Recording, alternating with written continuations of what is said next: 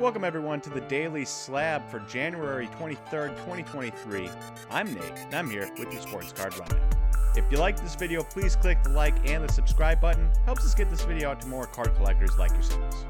All right, first up today, we have our trender, and our trender is Steven Stamkos. So if you don't pay attention to the NHL, I I personally don't pay attention a ton to the NHL. You may have missed this, but if you've got a hockey buddy, he will have told you Steven Stamkos of the Tampa Bay Lightning scored his 500th goal the other week against last week against the uh, Canucks and the Vancouver Canucks, and that's pretty important because he is the 47th player in NHL history to score 500 plus goals. Um, a pretty pretty incredible company to keep. Only 47 out of 7,000 plus players to have played in the NHL only 47 have scored 500 goals. And not only was it his 500th goal in the game against the Canucks, he had a hat trick, scoring three goals. And an extra tad- tidbit that was cool to me he's from Canada. And even though he's from the eastern side of Canada, he still scored his 500th goal in Canada, in Vancouver, the western side of Canada. So I thought that was pretty neat that the Canadian boy got to be home and scoring on Canadian soil there. And you can see here his prices. We're looking at his Young Guns from 2009. I'm sorry, 2008 Upper Deck Young Guns, rookie PSA 10. And you can see here the price trend in the last three months, it is up $163.38%. And scoring your 500th career goal will do that for you. And we'll see where he can go from here. Obviously, he's likely not going to catch the Wayne Gretzky's or the Alexander Ovechkins of the world at 32 years old. But the more names he can pick off this list and the higher he can go, I suspect that the higher his prices will be for his cards um, because he will end up cementing himself as one of the top goal scorers of all time, and especially top goal scorer of his era, one of the top goal scorers of his era. Of course, his era also has Sidney Crosby and Alexander Ovechkin in it, but pretty cool. And if you like hockey and you want to check out more, our guy Greg is doing two times a week or two times a month. Uh, hockey episodes called Puck Drop right here on YouTube and wherever you get your podcasts. You can listen to it there in podcast form puck drop, he will be talking hockey for the Slab Stocks team. Uh, Greg's a great guy. He's from Canada. He does a radio show in French about hockey.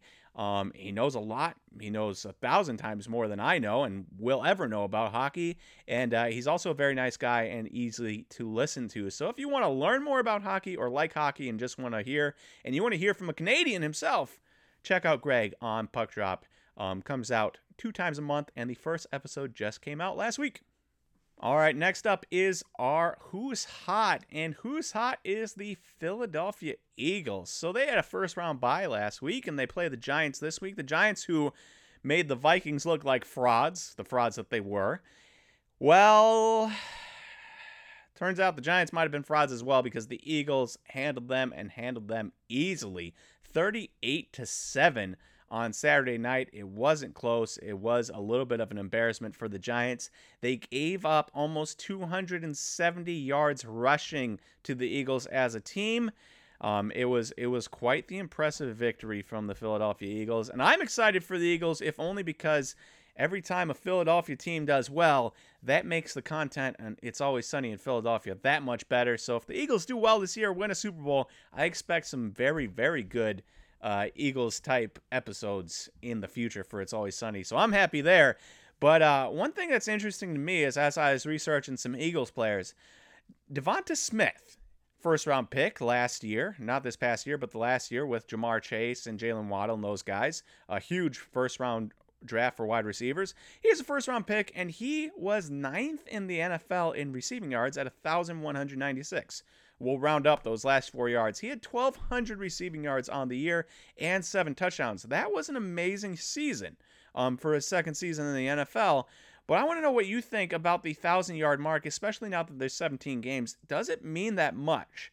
Because we're looking here, you can see Immaculate Premium Patch Auto, numbered to 75, with a four color patch. You can see that, right? On August 4th, this sold for $131. Now, a different card, but same four color patch, just a different patch, but four colors still. Same card out of 75, Immaculate Premium Patch Auto, number to 75 of DeVonta Smith. on January 22nd sold for $158.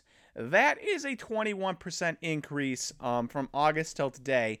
And I guess for me, considering he had 1,200 yards, considering it's a very nice card, it's on card auto, premium patch, four color patch, 1,200 yards, seven touchdowns, ninth in the league in yards in his second season.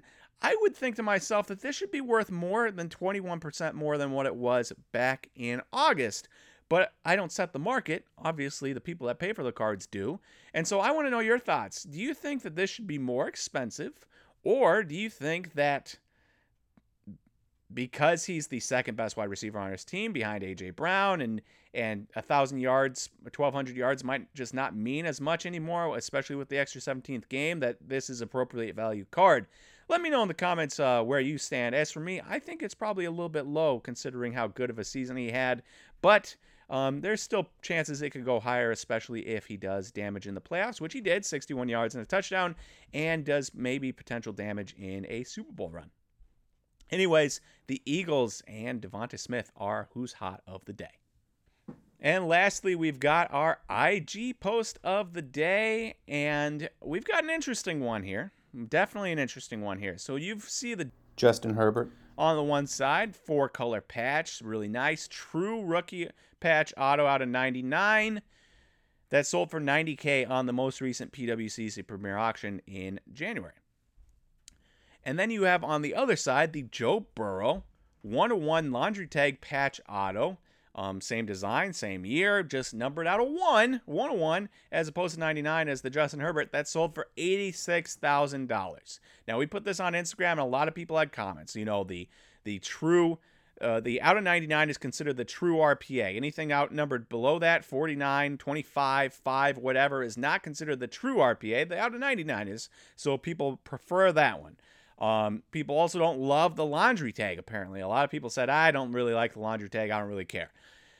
But I want to know your guys' thoughts. Do you think that the Joe Burrow out of one should have been $4,000 less than the Justin Herbert, despite the fact that the Herbert patch is very nice, four color patch out of 99? Or do you think it should have been the other way around? Who got the better deal? Was the Justin Herbert too highly priced? Was the Joe Burrow too lowly, low priced? Or is it a you know, where the price is right.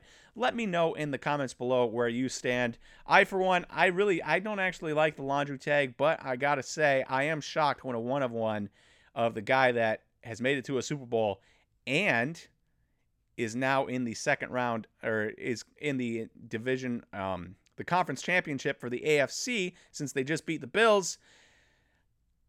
I am shocked that it sold for 4000 less than Justin Herbert, but I also don't play in the high end market, so, you know, I can't really critique it any which way.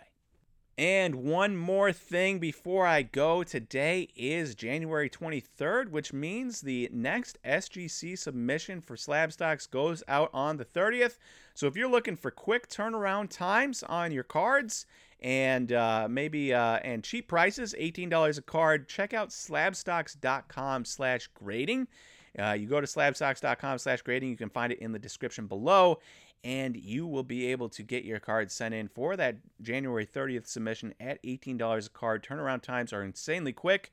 So if you're looking to just encapsulate some PC cards and just want them back in your possession as quick as possible, or if you're looking to flip some cards maybe in the playoffs for the Super Bowl or before the start of the MLB pre or spring training, check out the January 30th submission on slabstocks.com slash grading to get started there. All right, thank you everyone for watching today's Daily Slab, and I will talk to you guys on Tuesday for the next Daily Slab. See you, everyone.